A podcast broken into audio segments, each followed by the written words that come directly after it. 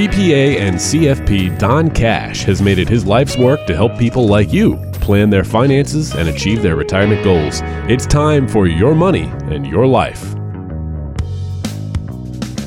Hey, everybody, welcome into this edition of Your Money and Your Life with Don Cash, certified financial planner and CPA at Donald W. Cash and Associates. And we are going to jump into this week's podcast on obsolete retirement planning axioms. Say that four times real fast. What's going on, buddy? How are you? Mark, good. Can you believe it? Fall is just about here. Dun dun dun. I know, right? I know. It's just uh, the summer just flew by and you know it usually does right? Summer i mean for me kind of like you get that mentality as a kid it's like your favorite time of year. And um, i've always felt like i got the blues around the beginning of september when the kids go back to school even though i haven't been back in school in decades. I don't know if you get that feeling too. Uh, yeah you know it's it's it's been weird. I was just talking with a friend of mine. It seems like this year feels really strange. But uh, one of those you know Facebook things pop up when it says that you did this a year ago, and it was like, wow, mm-hmm. a year? Like it seemed like that was four years ago at this point, because this year has been. I don't know. Like some people say it's gone fast. I think it's gone really slow. So it's interesting how you uh, get affected by that. Yeah, March felt like it was a year long, right? Maybe that was it. Yeah. A- April was slow. The past uh, three months, it just kind of flew by. But you know, here we are in the fall, and you know, typically now we're all kind of geared up for college football. Although yeah. I'm a Rutgers alum, so we've always stunk. Um, so I, I, watch I watch Rutgers football games, but you know, there's really no uh, eager anticipation yeah. for the season. Well, there's big drama in football land because you got some that are doing it, some that are not. Some conferences that are, some that aren't. Big Ten's not, you know, at you know who knows, right? It's all over the map. So, uh, lots of big drama in that arena. No, no doubt. Are you a big college football fan yourself? More NFL, at least I used to be, but I don't know. I'm, I'm so irritated with all of them right now. I, I've kind of enjoyed not watching sports. Kind of weird for me. My wife's like, "Who are you?" right. It gives you like more time to do really important things in life other than watching football. Maybe, but, yeah.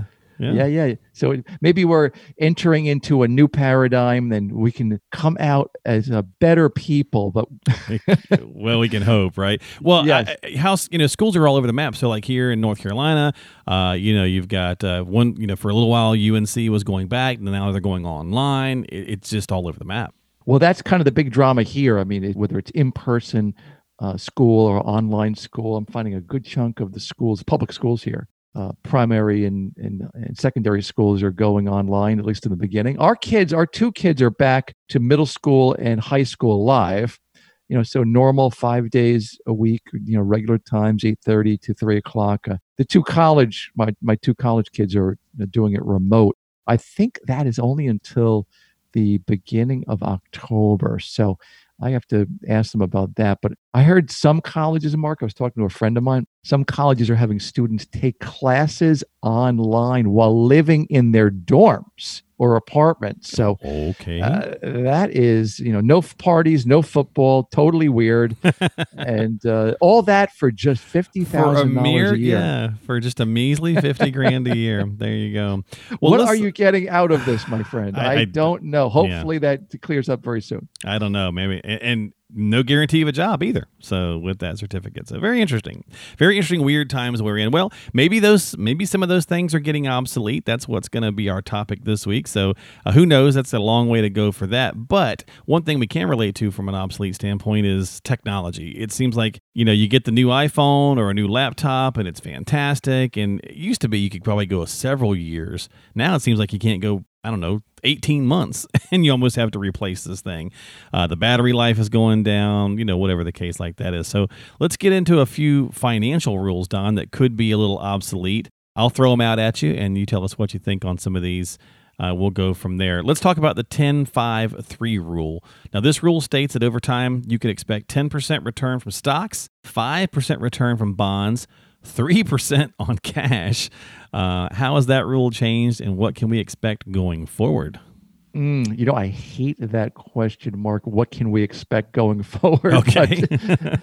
it's, that's a prediction, right? I mean, right. You know, my, my crystal ball is broken. Okay. All right. Uh, but let's tackle the change in the rule. And, you know, that, that particular rule that's much less commonly known or much less widely known than the, what they call the 4% rule mm-hmm, right but the 10 5 3 rule that that was shattered i think right after the year 2000 the y2k financial crisis, and then again, of course, in 2008. So, uh, going back then, interest rates crashed, never really fully recovered, and only recently, maybe in 2017 or 18, began to climb a bit. You know, only to drop back to zero again this year. So, you know, now the Federal Reserve is uh, pushing for more inflation, right? So, you know, in terms of the the the the 10 5 3 rule you know that 3 is really out the window the uh, 3% return on cash Yeah, exactly. uh, the the 5% return on bonds is also subdued i think you know right now you're you're kind of fortunate if you can get between 2 and 3% as long as they're quality bonds that you know you know you're going to be getting your principal back. The 10% on stocks depending upon the asset category might hold up a bit better you know depending upon whether we're talking about large stocks small stocks. Uh, historically the large company stocks have uh, returned 10% now that might be subdued uh, with interest rates being lower but you know right now the federal reserve is kind of you know driving us to push for more inflation Mhm. to kind of get back to the, those these normal levels. Just last week, the, the federal chairman Jerome Powell uh, had a meeting in Kansas City with the Federal Reserve. And if people don't know who Jer- Jerome Powell is, they should. I mean, he's certainly one of the most powerful people in the world. right. Uh, and at that meeting, he stated that he's willing to let inflation, quote unquote, his words, run up a little bit before raising interest rates. So, Hmm. you know, how do they get there? Which means that they're willing to endure more inflation. So, how do they get there? It's increasing the money supply, right? Changing banking requirements to encourage lending by asset purchases, buying companies' bonds, and the Fed, the Federal Reserve, has two main mandates here, hmm uh, which is a stable dollar and full employment. And typically, they define the past five percent unemployment as full unem- Okay. full employment. Right. And uh, I, you know, ironically, up until I guess in March, I mean, we were like way below that Yeah. Yeah. Historic lows. Yeah. all time low, like in Mhm. the threes, 3% range. So the target inflation rate is 2% from the Federal Reserve. That seems So- low.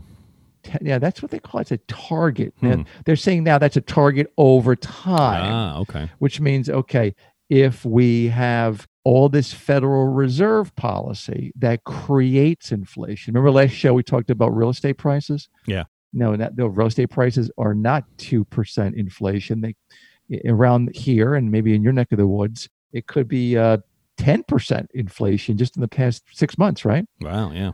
Right. And uh, so you have certain things that are inflating, certain asset classes that are inflating, but typically in the inflation rate is below the interest rate. So if the inflation was 2%, we could expect an interest rate of three or 4%. Now the inflation rate is above the interest rate, right? So think about it. So many people are actually losing money on their savings account. So if the interest rates stay low, under 1%, I mean, if you have a savings account, it could be 0.0001, Yeah, right? It's not much. Yeah. and uh, and we have inflation of two, three, four percent, you're actually losing money.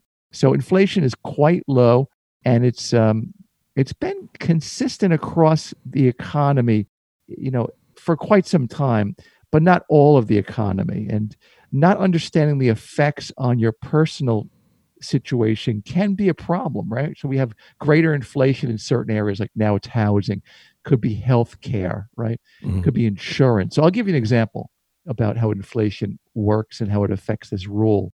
Have you ever seen one of those um, year you were born greeting cards in the gift stores? Oh yeah. Yeah. They have all the little things that might have happened that year. Right, Yeah. right. So you know, I, I, I once I, well, I think in the past someone's gotten me this card for my, you know, some seminal birthdays, your 40th birthday or 50th Right, right. birthday. Uh, recently, I was on vacation. We talked about that last time down in Cape May, and I ran across a rack of these cards at a gift shop. I picked one up on the year that I was born. It was 1962. So it had, you know, things like highlights of movies and sports and entertainment, and, you know, people that were born that year, like celebrities mostly. Right. Right. And you look at that and say, "Oh, this guy is that old. I didn't realize that Tom Cruise is my age, or you Mhm. know, someone like that." Right. But it had a page en- entitled "Cost of Living," back Uh, then. yes. It was very cool. I mean, if you're a geek like me and you like this kind of thing, new home, Mark, twelve thousand dollars. Whoa. Average income, fifty five hundred dollars. Just changed a bit, huh? Yeah, a little bit. Price of a car, twenty nine hundred dollars. Oh man. I think the uh, the the sixty four Mustang was about that price, if maybe a little bit less. Yeah, even. the 60 yeah, right. So you get the 64 and a half coming out or whatever and it's like 3 grand and now it's, you know, a pristine one's probably, you know, 300 grand. exactly. Yeah. Uh, that's a good example about the inflation, Yeah, right? Supply and sure. demand. hmm Um, average rent was $110 a month. Oh, that'd be nice. Here it is, Mark. Guess tuition at Harvard. How much do you think that was per year? You know, I kind of I don't really have an idea, but I, I have an analogy, a story that uh, a friend of mine had shared when he went to UNC versus when his daughter went. I'm I'm gonna say, I don't know, five thousand. Fifteen hundred dollars. Wow, way even lower than I thought. Yeah, Yeah. fifteen hundred dollars for tuition at Harvard. Hmm. Uh, a movie was one dollar. gas was twenty eight cents, and stamps were four cents each. So nice. you know, I looked at this and I noticed something stood out for me. I noticed that for the most part, most of these items Mhm. had gone up by a factor of 10, right? Okay, So the average income, not 5,500, fifty-five about grand. six- 55,000, 60,000 a year. Okay, yeah, Average price of a car, about $30,000. yeah. Average rent is about thirteen, fourteen hundred dollars a month, right? Movie about 10 bucks, maybe a little bit more. Mhm. Gas about 280 a gallon. That's a little, little bit less now. Stamps are about 55 cents. So it's not maybe a factor of 10 or 11. It's pretty close though. It's not a bad observation. It's interesting. Yeah. The two items that had the greatest inflation, right, were um, homes and college I was tuition. gonna say it had to be school. Yeah. Wow. Yep. Yeah. School's out of so control. Yeah. the average new home, you know, if it was a factor of 10, it would be $120,000. The average new home now, I think, is like $340,000. So it's a, much more than a factor of 10. And uh, of course, college, the average, I think the tuition at Harvard now is about $60,000 a year. So it's much greater uh, inflation than the rest of the economy. So the common denominator, I tried to, why is this? Okay. Right. that these items had such great inflation. And it seemed as though the great common denominator, Mark, was government involvement and subsidies. Hmm. Yeah. So, you know, are we going to have inflation going forward? You know, how's it going to affect this rule of the, the 10 5 3, where it gets back to that level? Well, we have a debt of 27 trillion and who knows more, right? Massive increase in the money supply. If the velocity of money increases, people spend more money, then we'll have more inflation. It's happening now in real estate. Interest rates and inflation tend to move in tandem. And remember the late 70s and early 80s, right? We had inflation back in that period of time. What happened? The long bonds, if someone had a 30 year bond, that gets hammered. So a lot of people don't realize there's risk in those bonds. Oh yeah.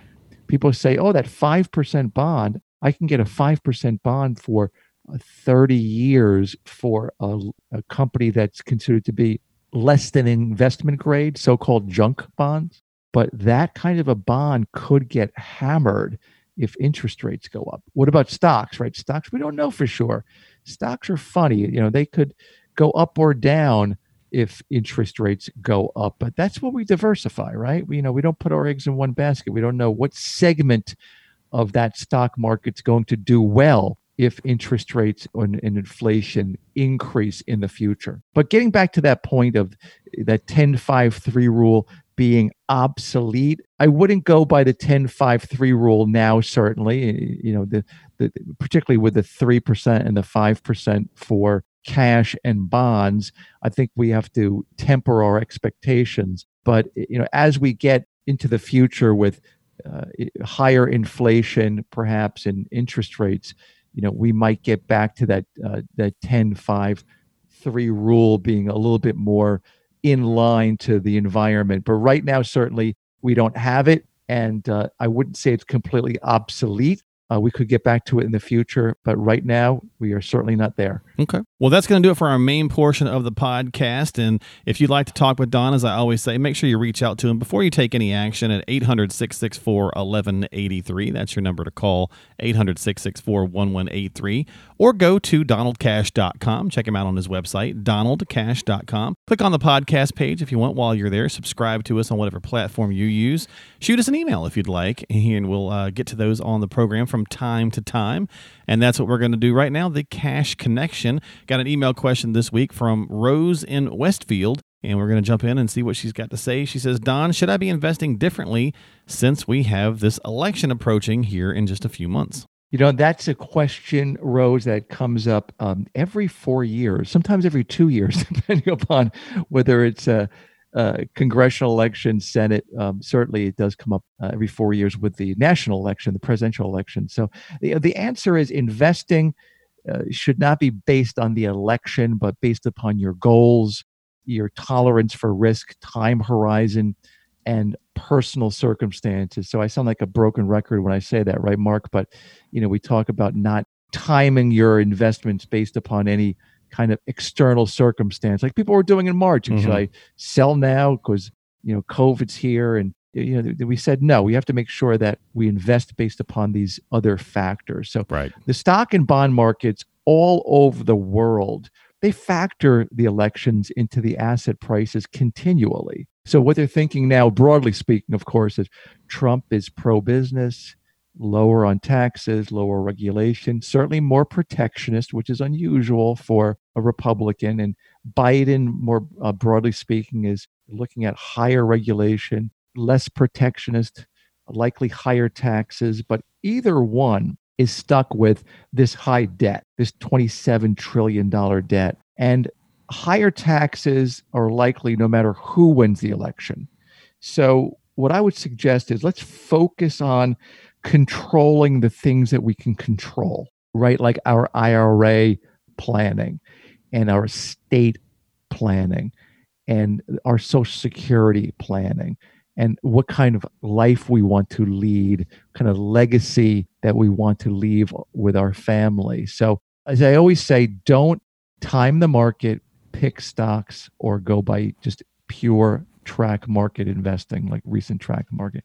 Timing the market, particularly for the election, it's a losing game. And, you know, I have a presentation, Mark, that talks about this what happens over periods of time over the past 70, 80 years with different administrations, whether it's a Republican president or a Democrat president. And there doesn't seem to be a lot of rhyme or reason to what's going to happen with the stock market in particular. You know, everyone thought uh, eight years ago that uh, you know if someone was a partisan and they're Republican, their thinking was, well, if President Obama gets reelected, the market's going to tank, and the market was way up the next year. Same thing we talked about recently with President Trump when he won four years ago. So don't try to time the market based upon elections. Focus on the things you can control. Well, great question, Rose. Thank you so much. Yeah, and hopefully you're going to live through more than just one administration change anyway. so if you get into that habit, you're going to be doing that all the time. So that's great points. Great content this week here on the podcast, Your Money and Your Life. Again, don't forget to subscribe to it on Apple, Google, Spotify, whatever app you like to use. If you're on the app, just go to the search box and type in Your Money and Your Life. You'll find it, and you can click the little heart or whatever it is that you use to follow us on that program. You can also find all of that at donaldcashpodcast.com or donaldcash.com. We make it pretty easy. Either one of those is available for you. So we'd certainly appreciate it. And with that, we're going to get out of here this week. Don, thanks for your time. I hope you have yourself a good uh, a good fall, and we'll we'll talk here early October coming up. Thanks, Mark. I'm going to try to find a live football game with some fans in the stands. How's Uh-oh. that? There you go. You'll be on the hunt. So we'll see if you found one on the next episode of Your Money and Your Life with Don Cash. We'll catch you next time.